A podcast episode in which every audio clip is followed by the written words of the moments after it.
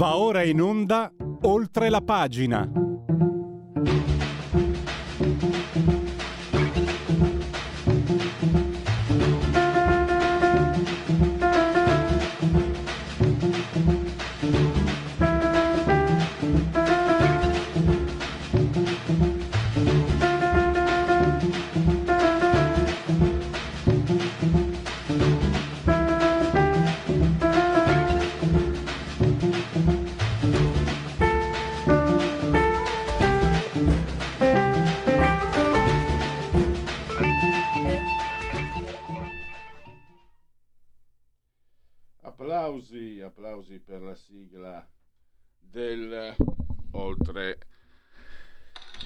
Pagina di Radio Libertà. E qua si scatena l'inferno.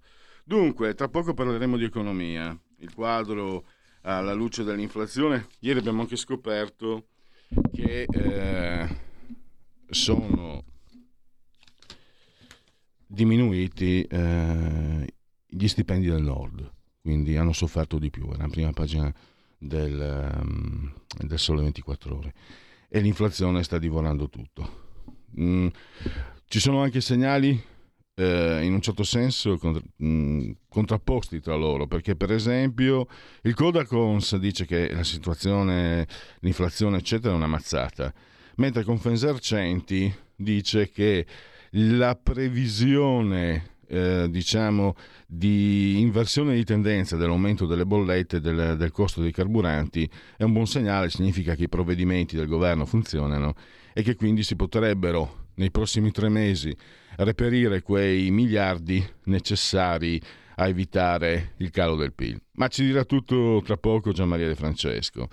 Poi errorigiudiziari.com, la mala giustizia eh, Valentino Maimone e Benedetto Lattanzi hanno fondato questo sito 25 anni fa. Ci sono sul loro sito 809 casi di innocenti condannati. Eh, ricordiamo 30.200 innocenti eh, condannati in 30 anni dal 91 al 21. 895 mm, milioni eh, di euro, 29 milioni l'anno di risarcimento, tra l'altro inversione di tendenza nei risarcimenti, nel 21 l'86% in meno, perché lo Stato usa due pesi e due misure. Quando ti giudica come imputato va una certa, con una certa frequenza, con una certa marcia, con una certa velocità, quando invece ha sbagliato su di te e magari ti ha incarcerato, per risarcirti ci mette un po' di tempo. E poi ricordiamo che i dati Eurispes, eh, camere penali, il solo 20% dei processi in primo grado arriva a sentenza e altri dati, insomma. Ne parleremo con Valentino Maimone. E poi Fabrizio Amadori, eh, parleremo della Russia, eh, secondo... Dunque, Fabrizio Amadori, lo ricordo, tanti anni fa portò eh, Carlos Carrero, dissidente profugo cubano, e lui eh, ha lavorato insieme anche a Boris Nemtsov, che è eh, dissidente russo ucciso nel 2015 vicino al Cremlino. Uno dei motivi per cui eh, Nezzo aveva problemi con, eh, diciamo, chiamiamolo regime, se qualcuno non piace, pazienza, insomma, eh, aveva denunciato il fatto che le armi prodotte eh, dalla Russia di eccellente qualità non fossero destinate alla grandezza dell'esercito post-sovietico, ma ai migliori offerenti, cioè per far soldi vedendo il tipo di, diciamo, di strumentazione aerei e carri armati usati in Ucraina, viene da pensare che Netsov eh, avesse ragione. E viene da pensare però anche che forse eh, Putin non sia meno invulnerabile di quel che sembra. Questo è il quadro e vedo, vedo Gianmaria De Francesco mm, in collegamento Skype, tra l'altro anche oggi un suo articolo, il governo eh, non molla ma tutta la maggioranza ora chiede l'extra deficit. Innanzitutto benvenuto e grazie a Gianmaria per essere qui con noi. Buongiorno a tutti. Eh, allora, il quadro, il quadro, generale. Io guardando anche i tuoi articoli nei giorni scorsi ho riscontrato, non so, c'è il Codacons che è negativo, mentre Confesercenti apre degli spiragli a, eh, per quanto riguarda i provvedimenti governativi.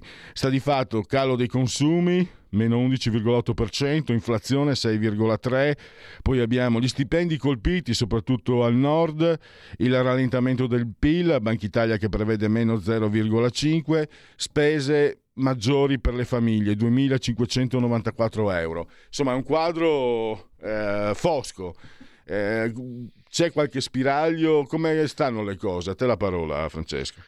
Eh, Gianmaria. Eh, sì, eh, guarda, eh, il discorso è molto semplice. Eh, abbiamo un'inflazione che a marzo è aumentata del 6,5% su base annua. All'incirca dovrebbe mantenersi su questi livelli fino alla fine del 2022.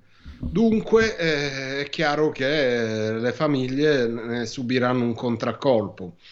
Eh, le stime dei consumatori ehm, a volte non sono molto accurate, però eh, c'è da dire che eh, si può comunque prendere per buono quell'ordine di grandezza, ossia più di 2000 euro di rincari a famiglia, questo, questo sicuramente sì perché eh, comunque con l'incremento delle spese per uh, le bollette, con l'incremento delle spese per il carburante, l'incremento delle spese per i prodotti di prima necessità, che anch'essi stanno uh, risentendo di un'inflazione notevole, la pasta, l'olio di semi, il burro, eh, questi sono i prodotti che più eh, sono aumentati di recente. L'olio di semi il 25% in più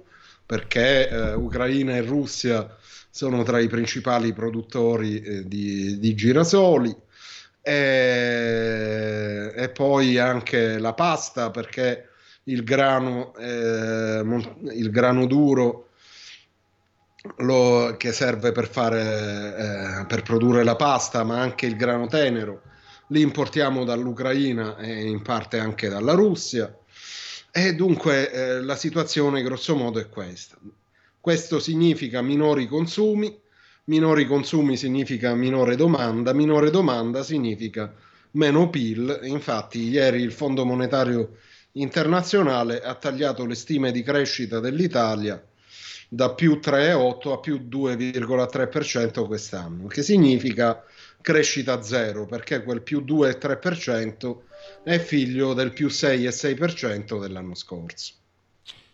E, ehm, per quanto riguarda ecco, gli aiuti di governo, eh, ha ragione Confesercenti a ritenerli, diciamo, eh, in, in senso positivo, fino a che punto possono durare, fin quanto si può tirare la corda?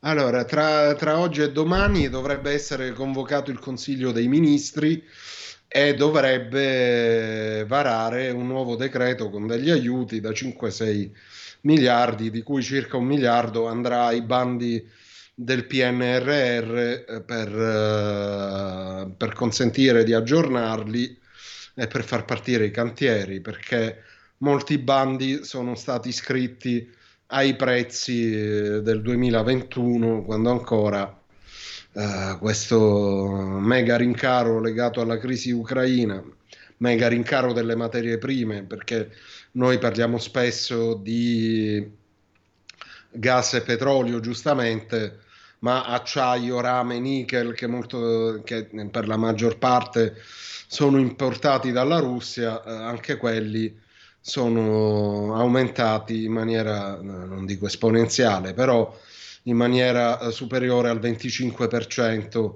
con punte del 50% per, eh, per, i, ton, per i famosi tondini, quelli che servono per il cemento armato. Dunque, eh, questi 5 miliardi eh, possono bastare, soprattutto considerato che lo sconto sui carburanti di 25-30 centesimi, eh, rimodulando le accise, sarà prorogato, eh, possono bastare fino all'inizio dell'estate, eh, direi la prima metà di giugno, massimo fine giugno. Dopodiché, se la situazione non si normalizza, eh, occorrerà intervenire. Io penso che il governo intenda prendere tempo eh, per verificare in sede europea se c'è la possibilità eh, di nuove misure emergenziali. Perché considerato come messa l'Italia col debito PIL vicino al 150%, eh, fare altro extra deficit significa entrare nel 2023 eh, in una situazione eh, poco felice, anzi direi abbastanza triste.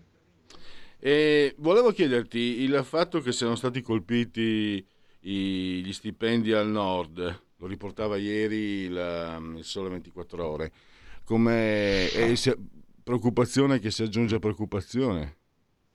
Beh, eh, il nord Italia è, ca- è, caratterizzato da un costo della vita mediamente più elevato rispetto al resto del paese, soprattutto rispetto al mezzogiorno. E l'elemento di preoccupazione, l'elemento di preoccupazione c'è, però eh, io ritengo che è una mia convinzione personale che molto dipenderà dai rinnovi contrattuali. Bisogna ricordare che mh, mm, eh, oltre la metà dei contratti di lavoro in Italia è scaduto, bisogna vedere che cosa faranno i sindacati, se si accontenteranno del tasso di inflazione programmato, che ovviamente non è per nulla rispondente alla realtà, oppure eh, se eh, cercheranno di inserire eh, qualcosa per eh, tener conto della perdita di potere d'acquisto. In questo caso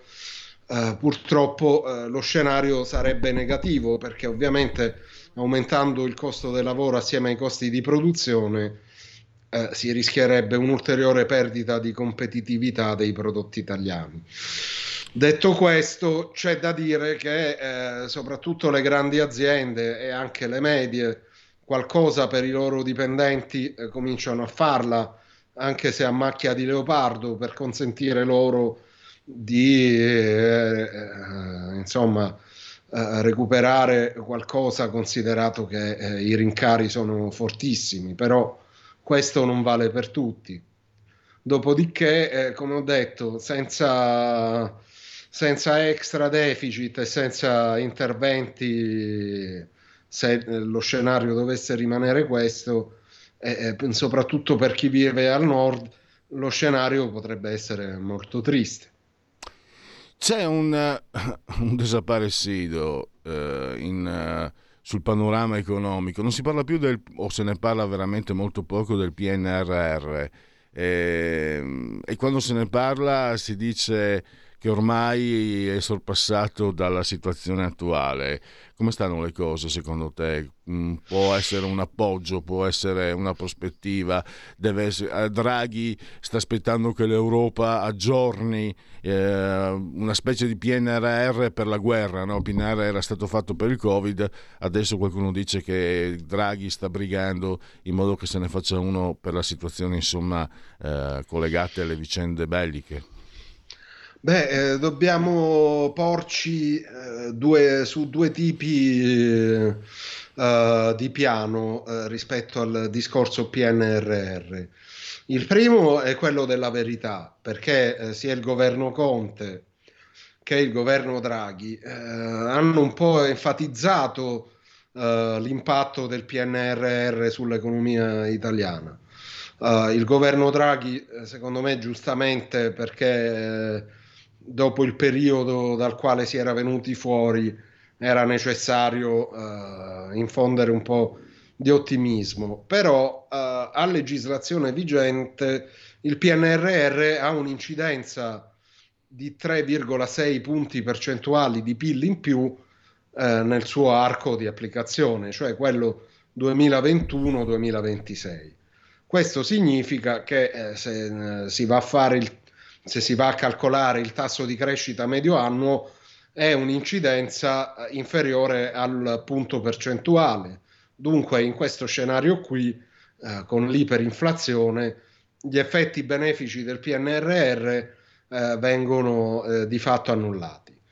Il secondo piano da analizzare è, infa- è, il, uh, è il, piano appunto esecutivo, uh, perché qualche ritardo c'è, è perché eh, Ovviamente bisognerà anche andare a discutere in Europa non tanto di modificarlo, perché se lo modifichiamo significa che dobbiamo ricominciare tutto da capo e eh, questo sarebbe molto negativo, ma di eh, convogliarlo su ciò che è più necessario per il sistema paese. Sicuramente l'energia, sicuramente la digitalizzazione, sicuramente gli investimenti, perché gli investimenti fanno bene al paese. Quello che non fa bene al paese è disperdere queste risorse eh, su alcuni progetti la cui efficacia è limitata, ancorché vadano a creare eh, posti di lavoro, perché comunque creare posti di lavoro significa creare consumi, ma non necessariamente questo crea produzione. Gli investimenti invece eh, fanno, fanno, sicuramente meglio. Ecco, se fosse possibile eh, in un contesto di guerra concentrarsi di più sugli investimenti, questo sarebbe positivo. Un'ultima cosa, De Francesco, eh, la guerra, cioè eh, mi sembra no, è logico, è intuibile, no? più va avanti più problemi ci sono.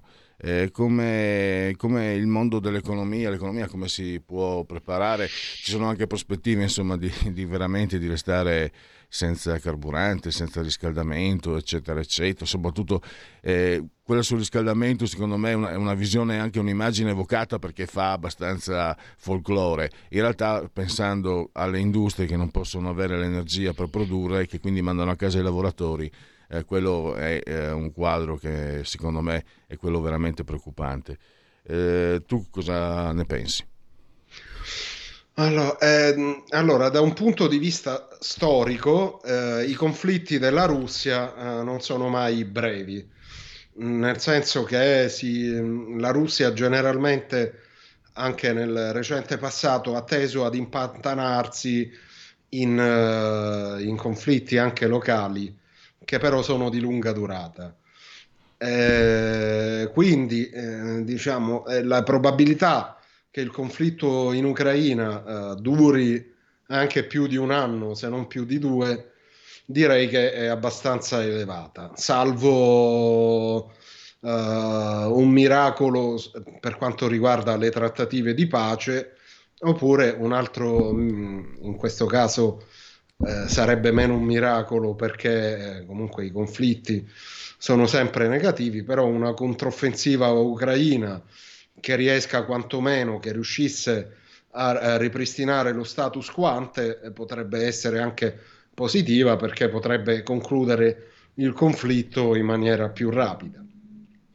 Detto questo, no, per, giusto per farla breve, se il conflitto si protrae, questo significa che dobbiamo prepararci a, una, a ritornare indietro agli anni 70, inizio anni 80, quello delle targhe alterne, quello dei razionamenti, quello dei minori consumi e, anche quello della cassa integrazione, perché se le imprese hanno meno gas, meno petrolio, poi anche la produzione va rimodulata. Speriamo cassa integrazione e non licenziamenti. Eh, allora permettimi un'ultima osservazione. Eh, l'austerity qualcuno magari se lo ricorda, non dico con nostalgia, ma eh, io ero ragazzino, magari c'è chi se lo ricorda perché era giovane, con i capelli e senza pancia, eccetera, eccetera ma seriamente, eh, ne venne fuori l'Italia.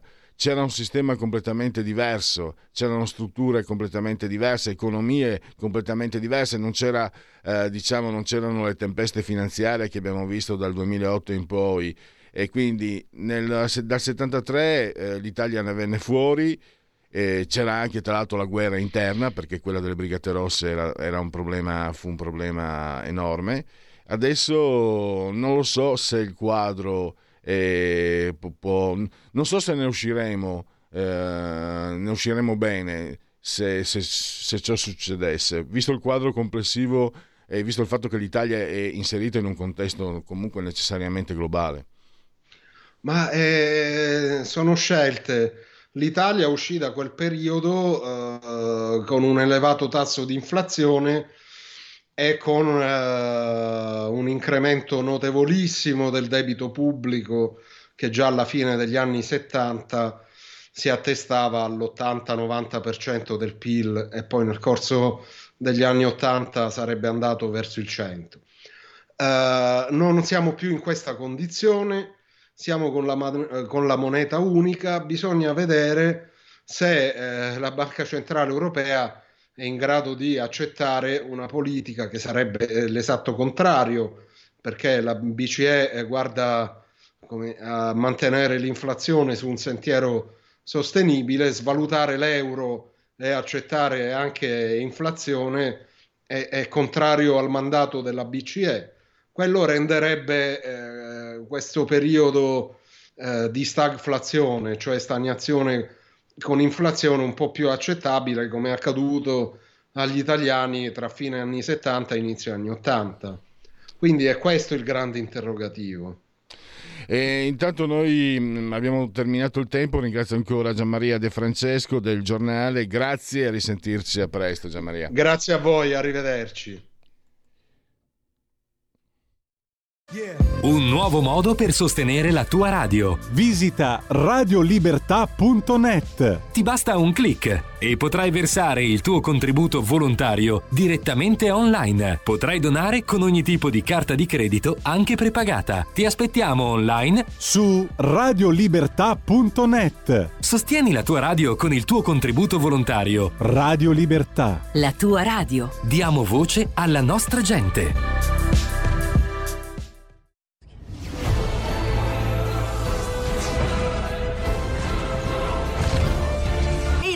Sono Spider-Man. Quale migliore modo di se non andare al cinema a vedere il vostro supereroe preferito? Vi aspettiamo! Andate al cinema! Portate i vostri figli! Un film per grandi e piccini! Con, Con Movie Time! La magia del cinema! Con Vincent! Wow!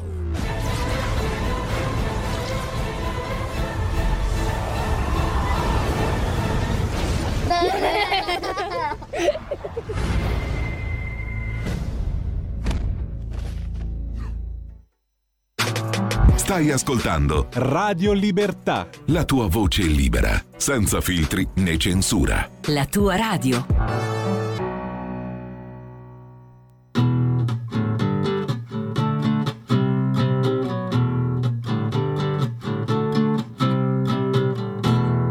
Polly wants a cracker.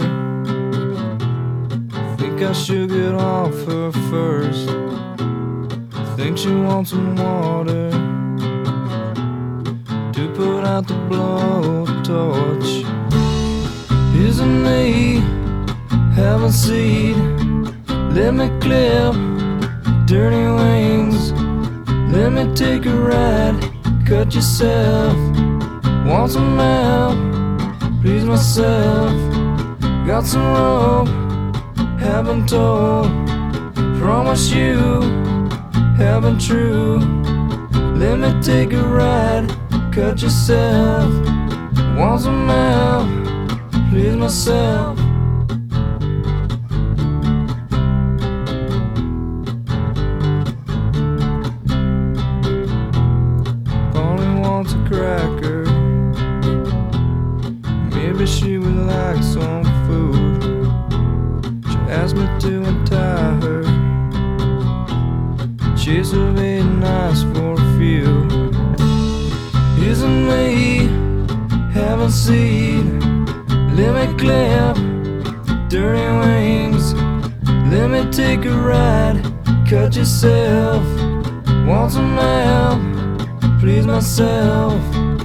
Got some rope. Haven't told.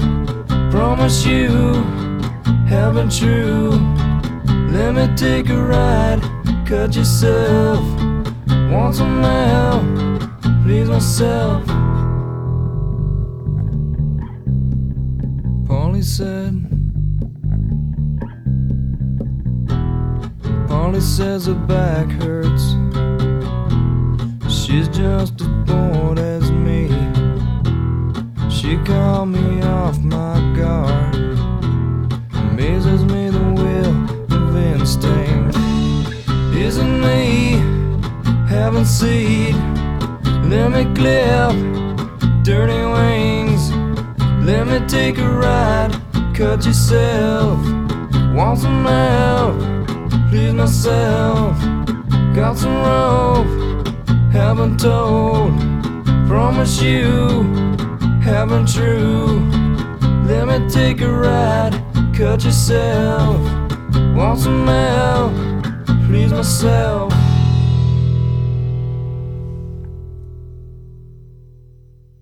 Mancano 5 secondi agli applausi per... Che è sta roba? Aiuto.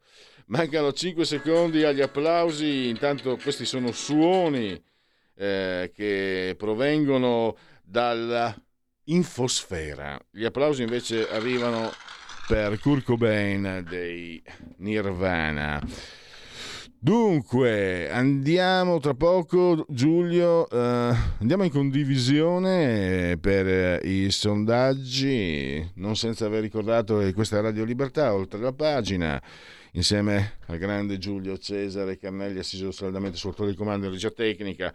13 gradi centigradi sopra lo zero esterni, 1013 millibar la pressione e 62% l'umidità, 141 metri sopra il livello del mare, temperatura interna 25 gradi sopra lo 0, 13 quella esterna. Un abbraccio forte forte forte signora Carmela Angela e Clotilde che ci ascoltano dal canale 252 252 del digitale terrestre. Se avete Far TV potete, insomma, la, la Smart Television potete anche vedere perché questa è una radiovisione diventata ormai addirittura. Potete ascoltarci cullati dall'agito suono digitale della Radio DAB, come sempre, e con l'applicazione iOS Android, ovunque voi siate, potete seguire Radio Libertà con smartphone, iPhone, iPad, mini iPad, eh, tablet, mini tablet, Alexa, accendi Radio Libertà, passaparola, ne saremo riconoscenti. E, um, cosa manca? Fire TV e Smart Television. Eh, su internet il sito radioliberta.net, tra poco anche di nuovo YouTube, il tutto nel primo giorno di Fiorile, mese del calendario repubblicano per tutti, è un mercoledì miarqui, 20 di aprile, anno domini 2022. Sondaggi, la guerra Russia-Ucraina realizzato da Euromedia, eh, commissionato da Rai Porta a Porta. Mm, dunque, eh, lei ritiene prevalenti le motivazioni eh, ucraine il 60%, russe il 17%, non risponde il 22%. Il Parlamento ha adottato una risoluzione per chiedere sanzioni condivise a questa posizione 60,3, no il 28, l'11 non si pronuncia, lei sarebbe disposto a ridurre il riscaldamento, sì sono pronto a farlo 65,3, va bene il 20 aprile sono pronto a farlo anch'io, il 26,4 no, l'8 non risponde, Inviare armi all'Ucraina 40 sì, 45,7 no, non risponde il 14. Un piano per progettare centrali per produrre energia nucleare favorevole il 59,9%, contrario al 26,1%. Poi ancora il nucleare pulito, uh, ma questo la dunque, uh, eh, questo è stato uh, scusate, è stato riprodotto due volte. Eh, quanto peserà nei mesi a venire la guerra in Ucraina mm, eh, sulla situazione economica? Molto, 24,3, 42,4 abbastanza, quindi 66,7 pensa che pesi e, no, il 18,1 che non pesi. L'inflazione, lei ha ridotto i consumi? Sì, 55,6, no, il 39,2. Se lei fosse francese, al ballottaggio chi voterebbe? Emmanuel, Emmanuel Macron 65,7, Le Pen 34,3, non andrei a votare 9,8, annullerei la scheda 4,6. Finiamo con i partiti. PD 21,7, Fratelli d'Italia 21,5, Lega 15,9, 5 Stelle 12,3, Forza Italia eh, 8,5, Calenda 4,7 e um, Renzi 2,3. Chiudiamo e passiamo al prossimo ospite, eh, lo vedo già in collegamento Skype, saluto Valentino Maimone eh, creatore e gestore di, del sito errorigiudiziari.com. Benvenuto Valentino, grazie per essere qui con noi. Buongiorno, grazie a voi per l'invito, grazie. Allora, partiamo da, proprio da, da, dal tuo, da, da, questo sito che tu hai fondato insieme a Benedetto Lattanzi. 25 anni e tanti, tanti, tanti casi, chiamiamola mala giustizia, chiamiamola come vogliamo, partiamo però dagli innocenti, perché la mala, la mala giustizia produce innocenti, vittime. Sì, noi li chiamiamo errori giudiziari in senso lato perché è qualcosa di più che va oltre addirittura il concetto un po' vago no, della mala giustizia in cui facciamo rientrare di solito un po' tutto. Eh, qui ci sono persone che da innocenti finiscono in carcere e come tali vengono indennizzate o risarcite dallo Stato sono un numero enormemente superiore a quello che chiunque si può immaginare. Cioè, a noi capita uh, di andare in giro per l'Italia a incontri, seminari, convegni, insomma, a parlare di questi temi e quando facciamo la domanda classica, ma secondo voi quanti sono gli italiani che ogni anno finiscono in carcere da innocenti e vengono poi indennizzati o risarciti dallo Stato e tutti dicono cifre che sono ben lontane da quelle che sono effettivamente no? nella, nella realtà. Pochi sanno che ogni anno mille persone vengono, uh, finiscono in carcere per questo da innocenti e per questo risarcite. Sapete, significa uh, tre al giorno, una ogni otto ore, sono numeri enormi. E noi, secondo la nostra... Uh, valutazione è probabilmente quella degli innocenti in carcere in Italia, è l'emergenza del sistema giustizia più misconosciuta, più trascurata, più sottovalutata che ci sia, insomma. Ecco, anche perché soprattutto eh, ne parlavamo no? quando ci siamo sentiti la settimana scorsa, Valentino. Eh, non viene condiviso, non viene, eh, ci sono altre situazioni che creano scandalo. Non so, una, poi abbiamo visto anche tante volte le cose sono finite con un buco nell'acqua eh, un politico eh, fa più rumore un albero che cade che una foresta che cresce, dice qualcuno. Non è proprio questo il caso, ma dico, ci sono situazioni, anche magari abbiamo visto per esempio, questa frase mi è venuta in mente perché la, la sciatrice Sofia Goggia ha detto una frase, a, a dire la verità ne ha dette due, eh, una era giusta, una era sbagliata e si è demontato il caso. Ecco, un giudice che manda in galera un innocente eh, non ne parla nessuno, i giornali, i giornali mm, non, non, danno alcun tipo di, di, risalto, eppure dovrebbe esserci, dovrebbe essere un dovere come, come ve ne siete fatti carico tu e, e Benedetto Lattanzi, quello di noi giornalisti di andare a controllare il quarto potere no? che controlla il terzo, controllare come si muovono, perché qui... Eh, io posso girarci attorno, ma alla fine che ci sia una grande impunità tra i magistrati, eh, lo, dicono, lo, dicono, tante cronache, tanti casi, lo dicono... Mm, eh, io sto mandando in onda, adesso non so se sono in condivisione delle immagini, mi viene in mente bo, eh, Bellomo con tutto quello che ha combinato, è tornato più bello e più in, intonso che prima eh, ma guarda, molto, eh, molto più prego, semplicemente, prego. molto più scusami se ti interrompo, no, ma no, è solo no. perché per rafforzare quello che stai dicendo, senza andare, prima hai detto una cosa molto giusta, cioè quando si parla, si pensa in genere che gli errori giudiziari debbano avere a che fare semplicemente con i potenti.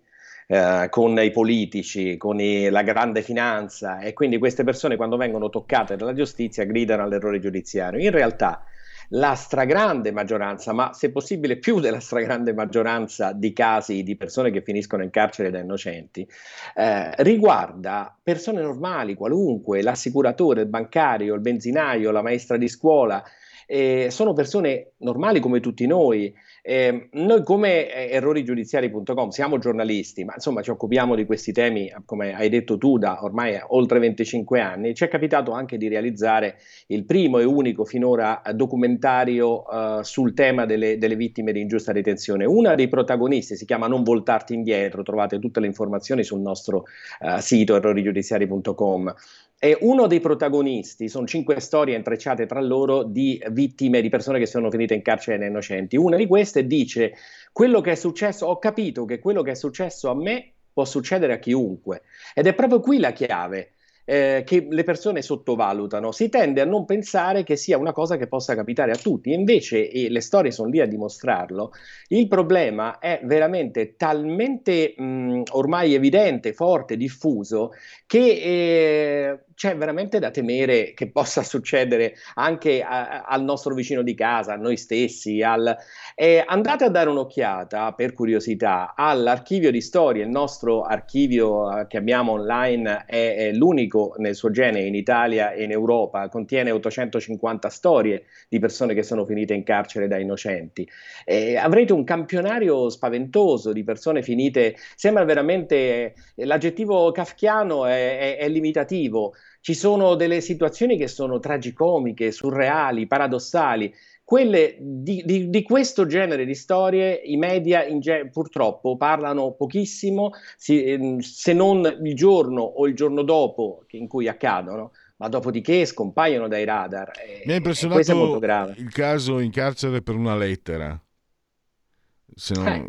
Se non, eh... eh sì, per una, intendi, intendi, per una consonante? Sì, sì, sì, per una conson- sì, eh sì lettera inteso lettera dell'alfabeto, non lettera scritta.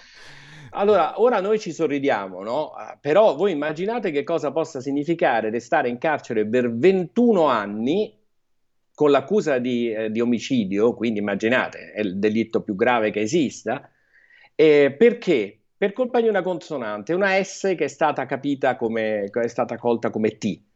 Vi spiego, è, un, è, è, capitato probabilmente a una delle vittime simbolo di errori giudiziari in Italia, si chiama Angelo Massaro, tra l'altro è anche testimonial della nostra associazione. Quest'uomo è stato accusato di aver ucciso un suo, fra l'altro, quasi parente, eh, un conoscente molto molto stretto, perché al telefono, rientrando in macchina la mattina presto dopo aver lavorato eh, in campagna a casa, al telefono con la moglie, la moglie eh, lo chiama per sollecitarlo, dice sbrigati che devi, tornare, devi portare a scuola tuo figlio, e lui al telefono le dice molto tranquillamente guarda, Uh, ci metterò un po' di più perché purtroppo ho sto Muers che in dialetto tarantino era di quelle, è di quelle parti, Angelo Massaro. Ho sto Muers che mi rallenta, sto andando più piano. Per Muers in dialetto tarantino si intende un coso ingombrante. Lui stava portando attaccato, agganciato a un carrello, una pala meccanica con la sua auto e quindi inevitabilmente andava più piano.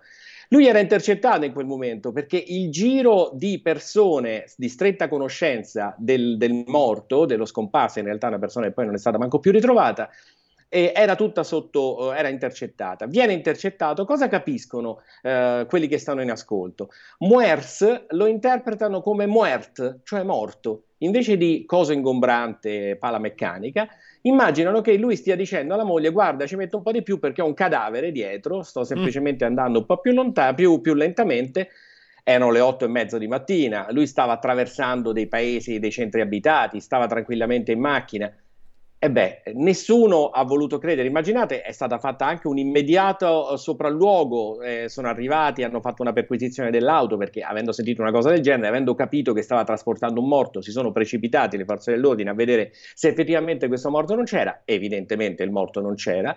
Non è bastato neanche questo. Questa persona è finita in carcere in base a questa prova, che è stata la prova regina di tutto il suo processo, dove ha passato 21 anni 21 anni prima che finalmente ci si rendesse conto, eh, perizie su perizie su questa benedetta intercettazione, che lui voleva semplicemente dire cosa ingombrante, sto, sto cosone che mi sto portando dietro e non certo il cadavere, parlandone tranquillamente con la, con la moglie. Ecco, questo è un caso eclatante, ma non pensiate che sia unico, perché legato per esempio alle intercettazioni, ci, ci, legate alle intercettazioni ci sono decine e decine di casi di cattive interpretazioni, cattive trascrizioni, riassunti sbagliati nei cosiddetti brogliacci eh, delle forze dell'ordine.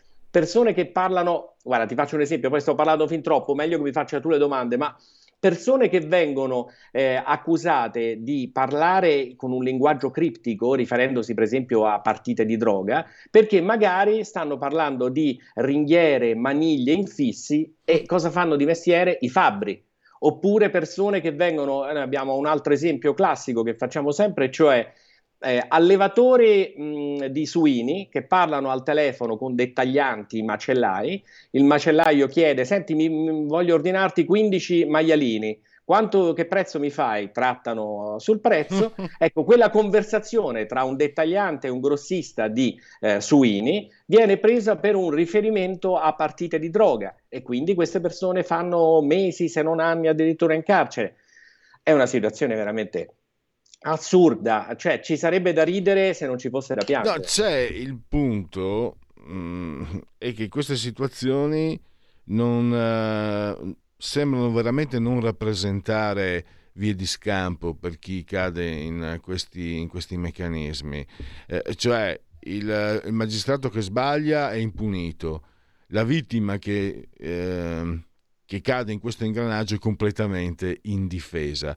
Un modo per difenderla forse dovrebbe essere quello di eh, rendere più trasparente e, meno autoreferenziale il lavoro dei magistrati, credo, no? Guarda, si sta provando a fare qualcosa in questo senso, ma abbiamo visto anche la reazione eh, della categoria dei magistrati che adesso ha minacciato di fronte a una, a, a una riforma che non è certo non sarà certo in grado di terremotare l'assetto della giustizia eh, italiana. Di fronte a una riforma pur buona, non, non, trascendentale, ma buona come quella della ministra Cartabia, eh, si sta paventando l'ipotesi di, una, di, una, di un, addirittura di uno sciopero della magistratura. E i numeri, io mi rifaccio ancora una volta ai numeri, il, i magistrati hanno una valutazione di professionalità che viene effettuata dal CSM per valutare appunto la loro capacità nel loro lavoro e che è indispensabile per fargli fare quelle, quegli scatti di carriera, diciamo così, per consentire loro di accedere alle posizioni dirigenziali, quindi arrivare a capo della procura, insomma, per, per accumulare titoli. Ora, sapete quant'è la percentuale di magistrati che hanno una valutazione professionale mo- positiva in Italia il 99,2%. Allora dico, a fronte di tutti questi errori, abbiamo detto siamo 30.000 negli ultimi 30 anni, la media è 1.000 all'anno, lo Stato spende una montagna di soldi in indennizi e risarcimenti. Com'è possibile che i, i magistrati o sono fuori classe assoluti, dovremmo espost- esportare il nostro sistema ovunque nel mondo per quanto sono bravi i nostri magistrati, oppure c'è qualcosa che non va. Ora con questa riforma si, è, si, sta cercando di introdurre una valutazione un po' più stringente, agganciata ai ehm, numeri, alle statistiche, all'effettivo lavoro del magistrato e si è sollevato il putiferio. Um, e questo dà l'idea, è uno dei tanti aspetti che dovrebbero dare l'idea di quanto i magistrati si considerano insomma un po' molto intoccabili. Altro numero, soltanto quattro negli ultimi vent'anni sono stati magistrati che sono stati chiamati a rispondere personalmente dei propri errori, no? in base alla legge ex Vassalli. Quattro in vent'anni, con i numeri che vi ho detto, anche lì è paradossale. C'è un altro aspetto, noi qui abbiamo seguito da vicino, insomma, no? Radio Libertà è vicino alla Lega, eccetera, ma non voglio buttarla in politica, voglio buttarla sui referendum. Allora, eh, l'estate scorsa avevamo con, più contatti quotidiani con gli esponenti della Lega che raccoglievano firme. Arrivo al dunque, eh, Valentino, perché questo sicuramente ti interessa e credo anche dal tuo sito abbia riscontro mi, ci dicevano uh, questi esponenti che le persone che andavano a firmare avevano anche l'esigenza, l'ansia, tanti, più di qualcuno, insomma, di raccontare la loro esperienza, il, i loro guai, i loro problemi con casi appunto con, che sembrano tratti dal tuo sito, dal vostro, dal vostro sito errorigiudiziari.com e eh, vado al dunque, cioè l'idea che rispetto ad anni fa le persone adesso sentano, uh, sentono maggiormente il peso dell'ingiustizia subita. Qualche anno fa forse questo è quello che mh, mm, si poteva elaborare, per carità, in maniera molto eh, superficiale, grossolana, eh? però fino a qualche anno fa qualcuno si vergognava, no? quasi, di aver subito magari una, un errore giudiziario perché comunque la toga, il magistrato, mani pulite che sembrava fossero tutti insomma i supereroi, eccetera, eccetera. E adesso invece le persone che hanno subito dei torti eh, vogliono farlo sapere. E, tra l'altro il, tuo, il vostro sito permette anche di comunicare le proprie esperienze e quindi... Ehm, anche questo è una funzione meritevole e meritoria di quello che avete organizzato e strutturato tu e Benedetto Lattanzi. Hai anche Guarda, tu questo, questo riscontro? Sì, sì, sì, sì, te lo confermo, nel senso che noi abbiamo visto nell'arco di tutti questi, te- di questi anni, abbiamo visto uh, cambiare l'atteggiamento delle persone. E, um, all'inizio, appunto, come dicevi tu, c'era una certa ritrosia, una paura, anche giustificabilissima propensione al non voler andare, cioè tendenza a non voler andare avanti dopo aver passato mesi, anni, anche più anni eh, alle prese con aule giudiziarie, carte bollate, avvocati, spese legali. Però pian piano, e noi in questo ci prendiamo un briciolo di, di merito a furia di eh, insistere su questi temi, cioè di cercare di sensibilizzare la nostra, è un'attività eh, che facciamo esclusivamente per sensibilizzare eh, l'opinione pubblica sull'esistenza di questo problema, a furia di battere su questi temi, e piano piano qualcosa siamo riusciti ad ottenere. E, e il risultato è questo, noi veniamo veramente eh, sottoposti a, a, un diluvio, in certi momenti arrivano veramente tantissime richieste di aiuto, eh, anche gente semplicemente che vuole far conoscere la propria storia. E abbiamo visto, per esempio, in quelli abbiamo la nostra associazione, è un'associazione non profit e si basa anche sulle testimonianze di alcune persone che ci hanno voluto mettere la faccia, sono quelli ad esempio che hanno partecipato al nostro docufilm, quelle che vengono a portare la propria testimonianza con noi in giro per l'Italia, in convegni, seminari, incontri con eh, i cittadini, a scuola, nelle università. Ecco, abbiamo visto questa voglia di far conoscere affinché si sappia, affinché, come dicevo prima, ci si renda conto che è un problema, è un qualcosa che può succedere a chiunque. Sotto, proprio per questo io mh, mm, ti, ti, chiedo, insomma, mi prendo questi 15 secondi per dire uh, se eh, chi è qualcuno dei tuoi ascoltatori, di quelli che ci stanno ascoltando in questo momento, volesse organizzare un incontro, ripeto, scuole, università, cittadini, associazioni di quartiere, ehm, siamo su questi temi, siamo ben disposti a venire a parlare, ma più che raccontare noi la nostra esperienza sul campo ogni giorno con questi temi, ci fa piacere che parlino le vittime di, di queste ingiuste detenzioni. Chi è stato in carcere e poi si è visto riconoscere innocente perché effettivamente non c'entrava nulla, e beh, guardate che ascoltarlo dal vivo è, è veramente un'esperienza forte, ci si rende conto quanto di questi temi dovrebbero esserne pieni i telegiornali. Eh, ragazzi, uno ogni otto ore ma perché sui giornali ogni giorno non c'è? Lasciamo perdere i tempi di guerra e di Covid, ma voi vi ricordate una prima pagina di un giornale che affrontasse questo tema uno ogni otto ore?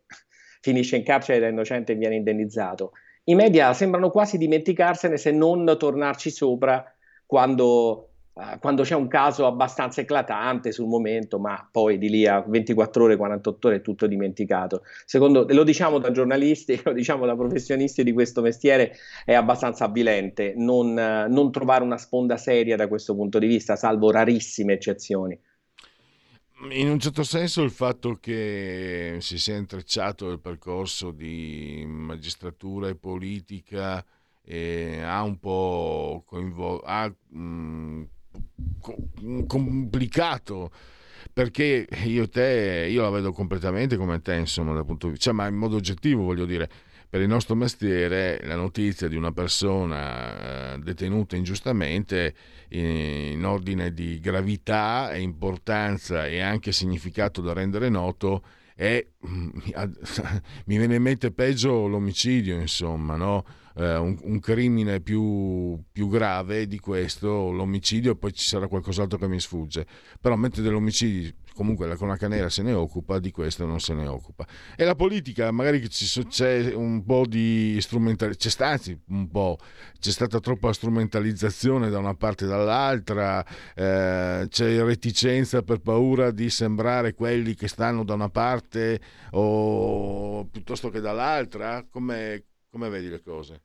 Che io ho questa impressione, noi abbiamo questa impressione che troppo a lungo, diciamo per una 10-15 anni, ehm, si è quasi, ci si è un po' marciato. Noi, eh, passami l'espressione gergale tipica della eh, eh, romana, come avrai sentito da, da, dal mio accento, sono di Roma, ma su questo aspetto, so, sotto questo punto di vista, c'è un'espressione, noi diciamo ci hai marciato, mm. cioè hai approfittato di una certa situazione, hai fatto un po' il pesce in barile, hai usato strumentalmente una certa situazione. Questo per dire che cosa?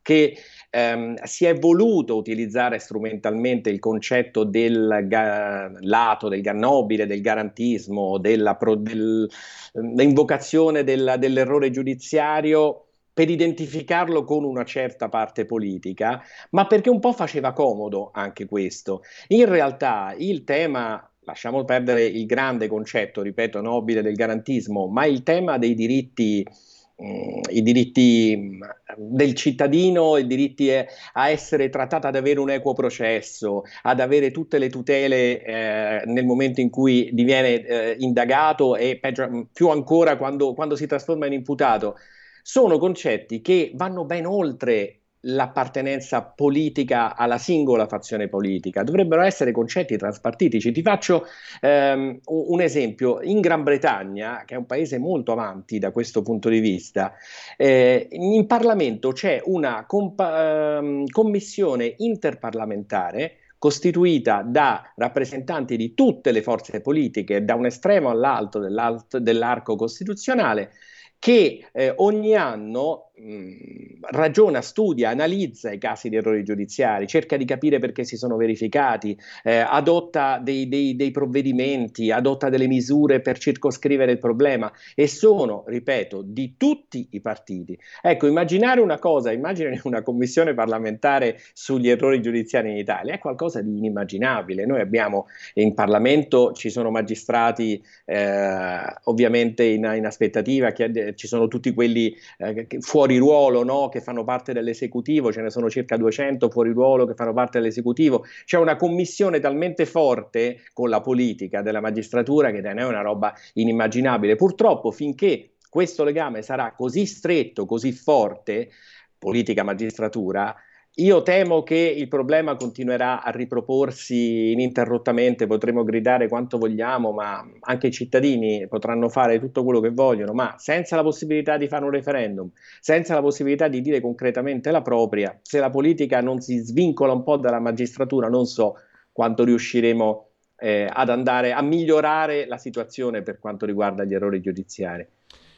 Noi siamo, abbiamo esaurito il tempo. Voglio ricordare che c'è anche un libro, 100 volte eh, Ingiustizia, Innocenti in manette di Mursi Editore, mh, mm, a quattro mani eh, fra te e Benedetto Lattanzi, 13 euro spiccioli, 208 pagine. Eh, Valentino, io spero che veramente questo sia il primo di una ulteriore serie di contatti perché eh, Credo, Molto volentieri, grazie. Credo che l'unico modo, non ci sia almeno, non mi viene in mente altro modo se non rendere note eh, queste, queste, nefandezze per eh, scongiurare che si ripetano. Grazie ancora a Valentino Maimone e ricordo, mi raccomando, errorigiudiziari.com. A risentirci grazie. presto. Buon lavoro, a presto.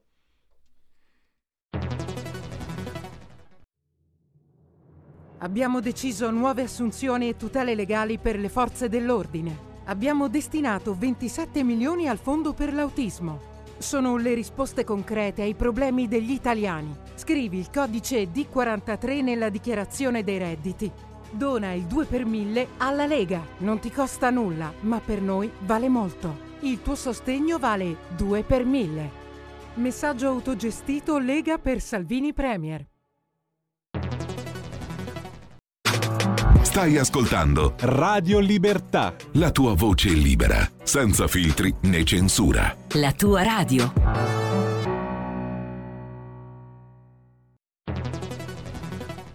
Scopri Radio Player. Oltre 130 radio nelle tue mani con un touch. Da ascoltare ovunque, anche on demand. Scarica gratis l'app Radio Player e vivi una nuova esperienza digitale. Radio Player, l'app ufficiale delle radio italiane. Anche Radio Libertà è su Radio Player Italia.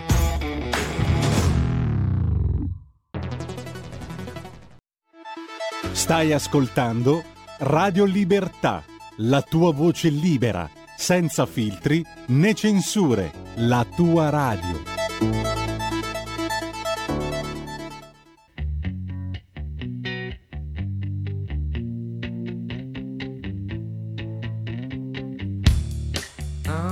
happy Cause today found my friends in my head I'm so ugly, that's okay Cause so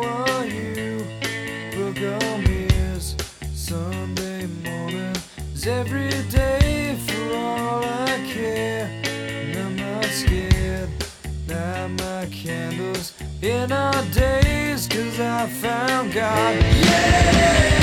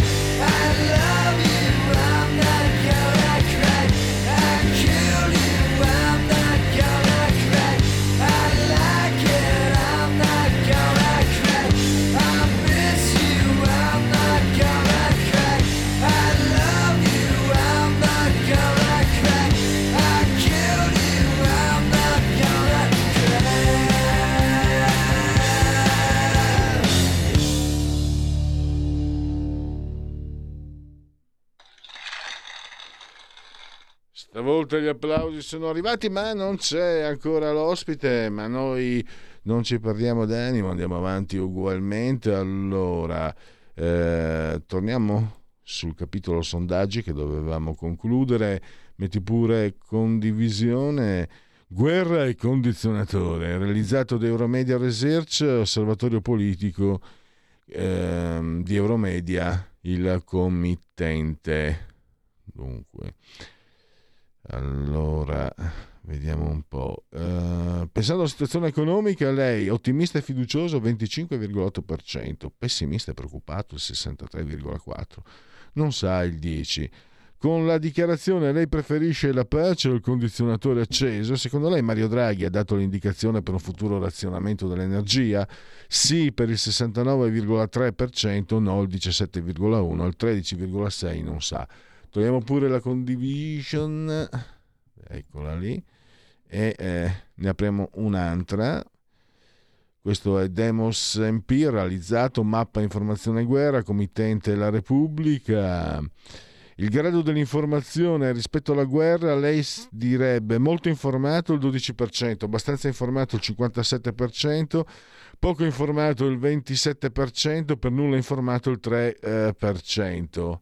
E poi, perfetto, la TV italiana, eh, su una scala da 1 a 10, come giudica l'informazione sulla guerra fornita dalla TV italiana 59, i giornali italiani 53 e 39 i talk show. Le notizie in tempo di guerra, censura, manipolazioni, complotti. Eh, sulla guerra in Ucraina la maggior parte dell'informazione è distorta e pilotata, lo pensa il 46, eh, in parte censurata 23 e le immagini sui presunti crimini dell'esercito sono una montatura del governo ucraino, lo pensa il 23. Chiudiamo la condivision e andiamo con l'ultimo sondaggio. Questo è eh, Osservatorio OMG, eh, committente sempre OMG, eh, la fiducia nei ministri. Uh, Franceschini 35, Cartabia 33, Speranza 32, Giorgetti 31, Gelmini 31, Lamorgese 29. Carfagna 29, Brunetta 28, ma forse va moltiplicato per 2. Orlando 26, Di Maio 25, Guerini 23, Colau 23, Cingolani 22, Patuanelli 22, Daniele Franco 20, Garavaglia 20, Giovannini 19, Bonetti 18, Bianchi 15, Dinca 14, Dadone 13, Stefani 13 e Maria Cristina Messa 10. Eh, questa è la fiducia eh, da parte degli elettori di... Eh... Ah, vediamo la fiducia per gli elettori di centrodestra. Allora, gli elettori di centrodestra hanno fiducia 63 Gelmini, Brunetta 60, Carfagna 52, Giorgetti 49, Cartabia 39, Franceschini 37, Garavaglia 36, Giovannini 35, Franco 33, Colau 30, Lamorgese 29, Guerini 27, Cingolani 26, Speranza 25, Stefani 25, Bonetti 23, Patuanelli 22, Bianchi 21, Orlando 21, Di Maio 21, Messa 16, Dadone 15 e Dinca 14. Questo è un dato. Togliamo pure la condivisione, Giulio. E credo, non so se abbiamo... Perfetto, allora abbiamo in collegamento eh, Fabrizio Amadori eh, di eh, nerosubianco.blog. Benvenuto Fabrizio. Grazie per l'opportunità. Allora, la Russia Frankenstein, tu hai eh, posizioni eh, chiare. Io partirei da questo, no? la, Russia, la, Russia, Frankenstein manovrata da, da Putin e, e, diciamo dalla sua rete di potere.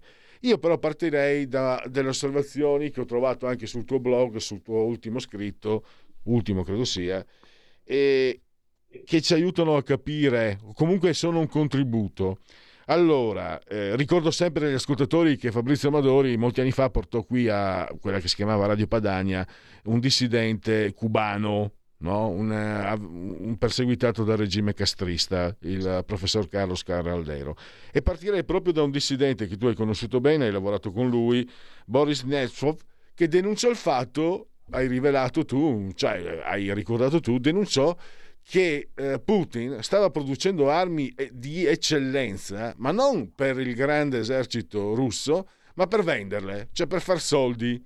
E questo sembrerebbe essere avvalorato da quello che tu hai osservato. I carri armati nella campagna ucraina non sembrano eh, di, di primissima qualità e mentre gli aerei, sì, eccellenti, però, però eh, non, non, portano i missili, eh, quei missili, certi missili perché sono troppi, troppo costosi. E questo è un indizio di, anche di come potrebbero andare le cose. Io mi fermo per lasciare la parola a te, Fabrizio. Sì, dunque, allora, per quanto riguarda um, la, la, visione che ho espresso nei miei articoli sull'esercito russo ehm, diciamo che adesso parte Nemtsov che in realtà eh, si è concentrato soprattutto sulla situazione penosa dell'esercito russo senza addentrarsi, che, che io sappia, su questa o quella specifica arma, su quella o questa specifica parte dell'esercito. Questo lo, lo dico io rispetto a letture che ho fatto, a chiacchierate che ho fatto eh, letture di libri oltre a quelli evidentemente di Nemtsov, che come ricordavi tu ho conosciuto di persona in quanto io ero letto stampa di una casa editrice che pubblicava i libri di alcuni dissidenti di tutto il mondo di fama mondiale, compresi quelli russi. Allora, perché è importante eh, andare anche un po' in controtendenza rispetto a quello che si sente dire oggi anche da um, noti osservatori italiani eh, rispetto all'esercito russo, perché in realtà, secondo me, eh, quando uno sostiene che l'esercito russo sta usando soltanto una piccola parte delle proprie forze in Ucraina, piuttosto che l'esercito russo potrebbe sventrare l'Ucraina, ebbene sta dicendo, a mio avviso, una cosa perlomeno discutibile, se non inesatta. Perché? Perché in realtà già Nemtsov faceva notare che il, lo sceno regime di Putin, tutto fondato sull'appropriazione di denaro pubblico, quindi Putin ha bisogno di un'enormità di denaro per sostenere il regime che lo sostiene. Se si parte da questa premessa, si arriva alle conclusioni a cui arriva tra gli altri anche Nemtsov, cioè che ci sono pochi soldi per altri soggetti importanti del paese, compreso l'esercito. L'esercito non solo ha una filosofia, eh, diciamo, pessima rispetto ai soldati e al loro trattamento. Ci sono paginate, ne scrive anche la Politowskaja, di maltrattamenti ai danni dei soldati da parte degli ufficiali. Vi è una sorta di cupola di, come dire, eh, maltrattamento, eh, eh non cupola, diciamo, nell'esercito russo dove vige la, la legge del più forte, dove il maltrattamento è uso comune. E infatti in molti casi si nota come i soldati scappino dall'esercito, facciano soltanto o provino a fare la scuola, eh, diciamo, militare per avere una preparazione quasi gratuita e poi andare via dall'esercito perché sanno che nell'esercito si è trattati male. Quindi a parte la questione dei trattamenti nell'esercito, poi c'è appunto tutto il discorso che, ad esempio, secondo Nemtsov, eh, prima del 2008 vi, era un, vi erano pochi investimenti e, e però questo discorso va separato rispetto a che cosa?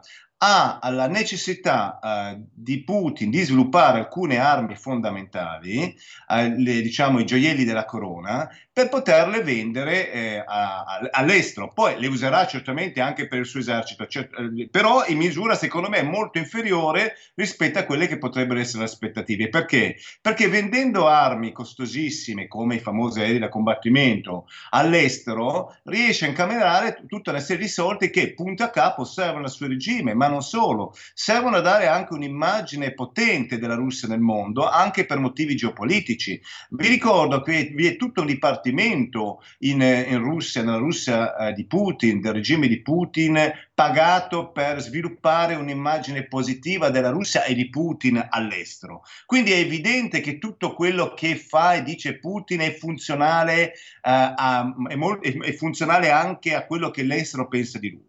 Dopodiché, ripeto, non è un'opinione che l'unico carro armato Uh, di fabbricazione russa e quindi non sovietica. Quindi dopo il crollo dell'Unione Sovietica vi è stato, che io sappia, un unico carro armato creato dal regime di Putin che se non vado errato, io non sono un esperto di armi, ma mi pare sia il T-14. Per quanto riguarda gli aerei da combattimento, ci sono alcuni aerei eh, ad esempio sul Su-34 non ti so dire se è stato progettato prima o dopo il crollo, ma certamente è una spia della difficoltà dell'esercito di reperire tutte le risorse necessarie anche in una guerra del genere, eh, vi è questa spia dal fatto che si leggeva anche sui giornali che i missili più costosi non vengono utilizzati dagli aerei da combattimento perché evidentemente le risorse per l'esercito sono quelle che sono. Ciò non toglie che di fronte a un impantanamento dell'esercito in Ucraina delle risorse verranno stornate altrove per mettere nell'esercito, perché sta combattendo e che non deve far fare brutte figure alla Russia, anche come dicevo per ragioni geopolitiche, di immagine della Russia,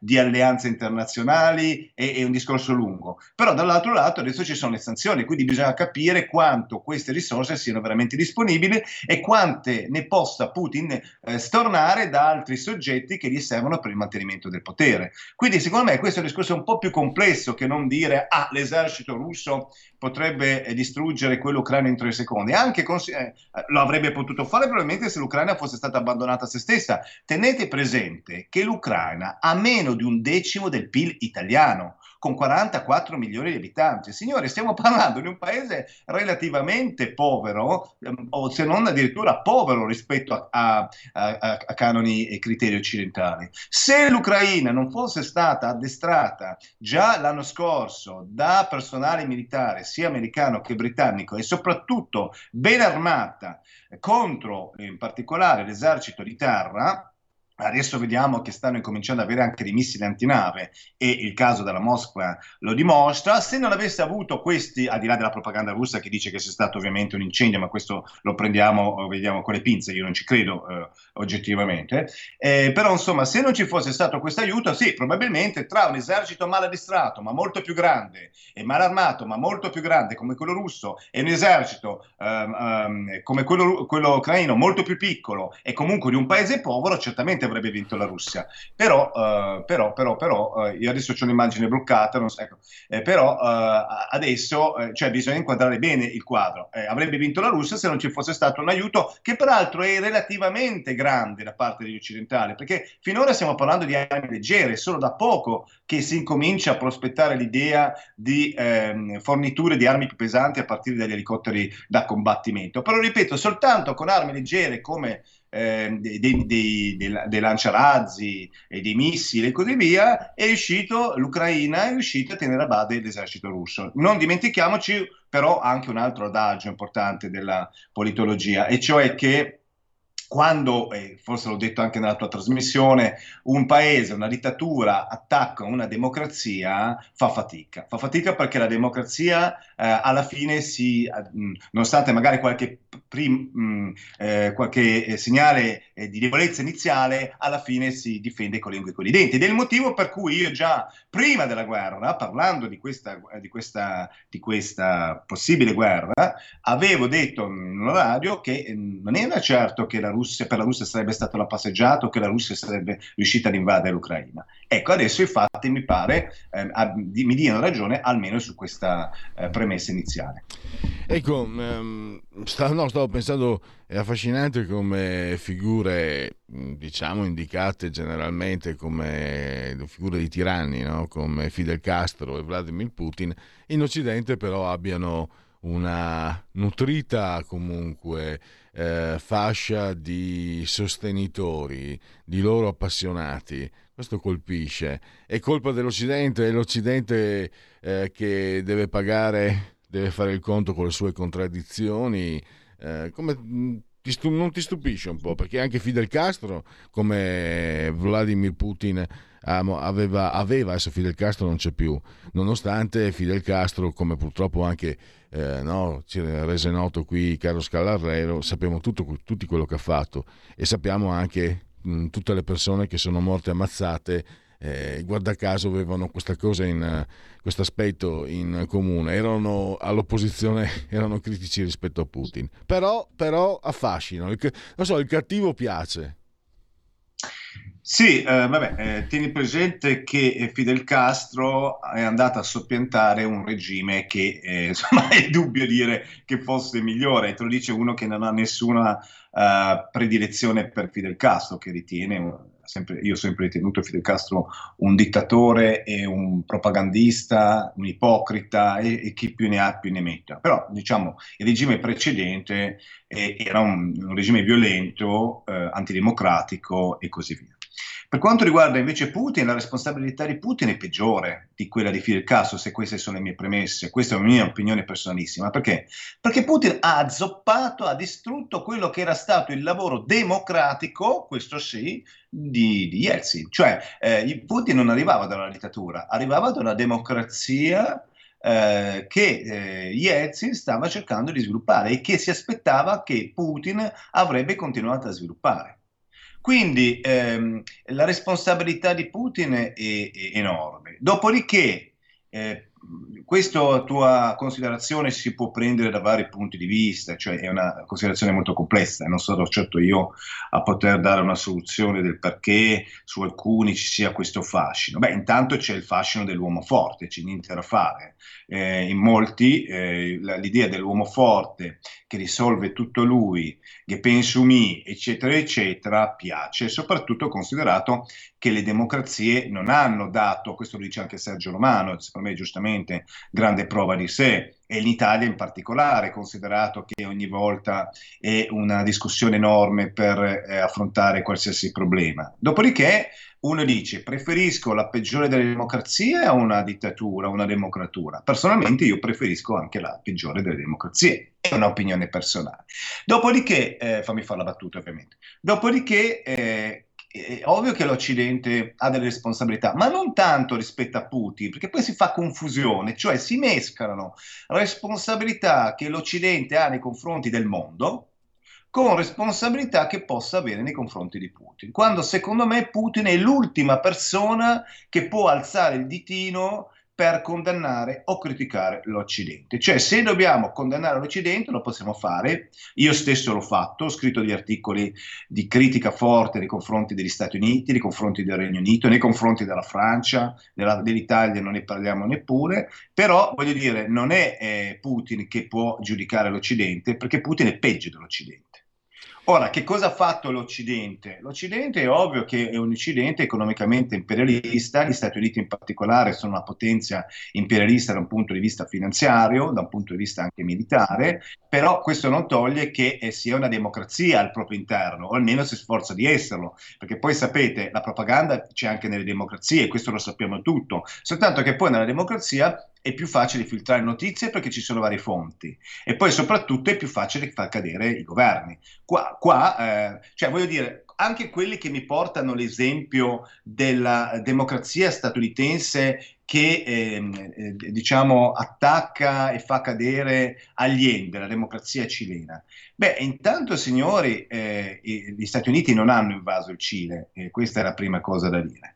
Seconda cosa, c'era un oggettivo uh, problema rispetto a quella che poteva essere uh, la conseguenza uh, delle attività di Allende. Io personalmente non sono una persona che critica Allende, ehm, anzi io ho una stima per Allende, però voglio dire, da Washington Allende era un soggetto con un grande punto interrogativo, questo è indubbio. Dopodiché non sto qua dicendo che gli Stati Uniti abbiano fatto bene a fare quel che hanno fatto, tutt'altro, tutt'altro, però ricordiamoci che c'era la Casa Bianca all'epoca, c'era il signor, se non ricordo male, Nixon, cioè quello che poi gli Stati Uniti hanno buttato fuori, hanno cacciato a pedate, grazie ai giornalisti investigativi americani. Voglio vedere se la stessa cosa si può fare nei confronti di Putin, cioè è proprio nel caso di, del Cile degli Ende che la democrazia americana ha toccato il fondo. Vabbè. Però si è ripresa. Ora io voglio vedere se questo, almeno parzialmente, per carità, abbiamo detto che comunque rimango dell'idea che gli Stati Uniti rimangano come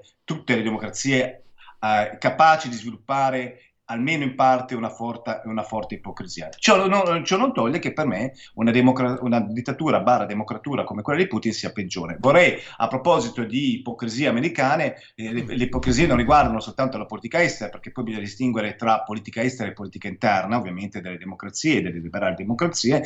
Vorrei ricordare che Clinton per molti è stato il peggior nemico delle ragazze madri, il democratico, democraticissimo eh, Clinton, il primo presidente nero d'America, come alcuni l'hanno definito, perché eh, aveva bisogno di tenere basso il costo del lavoro e quindi aveva tolto i soldi eh, i, alla, alle, alle, alle, madri. Fabrizio, eh, devo chiudere. Alle madri e, e, e, questo evidentemente in, andando a contraddire quella che era la cultura democratica, Fabrizio, devo... per sostenere le multinazionali che si stavano sviluppando in quel periodo. Ecco, abbiamo, purtroppo abbiamo esaurito lo spazio. Fammi dire però, eh, il Watergate di Nixon era era una cosa irrilevante rispetto alla rete di spionaggio, eh, spiava anche la Merkel di, di Obama. Eh, certo. Di certo. Obama. Allora, io ricordo nero su bianco.blog eh, di Fabrizio Amadori, purtroppo siamo in conclusione, grazie di tutto Fabrizio, a risentirci presto. Ah, grazie a voi per l'ennesima opportunità. Velocemente la rubrica d'obbligo, segui la Lega. Segui la Lega è una trasmissione realizzata in convenzione con La Lega per Salvini Premier. Legaonline.it, scritto legaonline.it, tante cose si possono fare, D43 per esempio, D di Domodossola 4 volte matematica, 3 il numero perfetto, il 2 per 1000 per la Lega. Potete iscrivervi, si versano 10 euro, potete versare 10 euro, si possono versare anche tramite PayPal senza nemmeno la necessità di essere iscritti a PayPal. Quindi il codice fiscale e gli altri dati verrà recapitato alla maggiore per via postale la tessera Lega Salvini Premier. Gli appuntamenti dunque abbiamo alle 15.20 oggi Isabella Tovaglieri, loro parlamentare eh, che potrete seguire eh, in Rai, Rai 1 15.20, oggi è un altro giorno. Federico Freni, sottosegretario all'economia, sempre oggi alle 13.40, un giorno da pecora, eh, Rai Radio 1. E poi il ministro per le disabilità Erika Stefani, sempre oggi alle 14, eh, ore 14, Rai 2.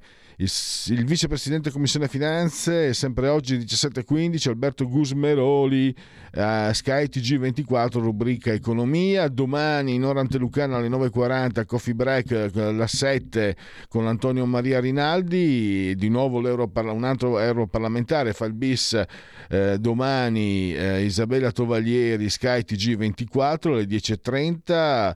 E ancora europarlamentari Marco Zanni mm, domani alle 17.15 Economia, Sky TG24 e Silvia Sardone chiude eh, il 24, sabato 24, ora antelucana 9.40 del mattino per, eh, su eh, Rai 2.europa.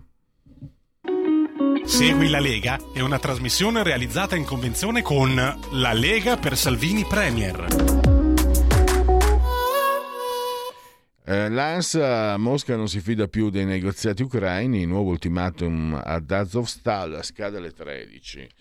E chiudiamo con i genetriaci, ricorrenze e commemorazioni. Oggi è il primo giorno di Fiorile, per tutti è un mercoledì Miarqui, 20 di aprile, anno domini 2021. Pietro Aretino, niente proprio di meno che eh, Odilon Redon, il simbolismo, Harold Lloyd, Divo del cinema muto, Jean Miró, il surrealismo catalano, Lion Hampton, jazz, Gianrico Tedeschi, cinema, teatro, tv Milano. Pensa Giulio che tanti anni fa, perdendomi, come mi succede a piedi, eh, attorno al lago d'Orta, sono passato davanti alla casa di Gianrico Tedeschi, che è lì che era andato a vivere i suoi ultimi anni. Il mammo di Tito Puente, Oio come va? Il bravissimo Paolo Rosi, competente, giocò anche a rugby, un talento come Aldo Di Gennaro tra pitture e fumetti, un altro talentuoso maestro Tex di Giovanni Ticci, Ryan O'Neill, Barry Lyndon, Redmond Berry. Luigi Maifredi, Brescia, lo Champagne e la Juventus. Ah, grazie, grazie Luigione.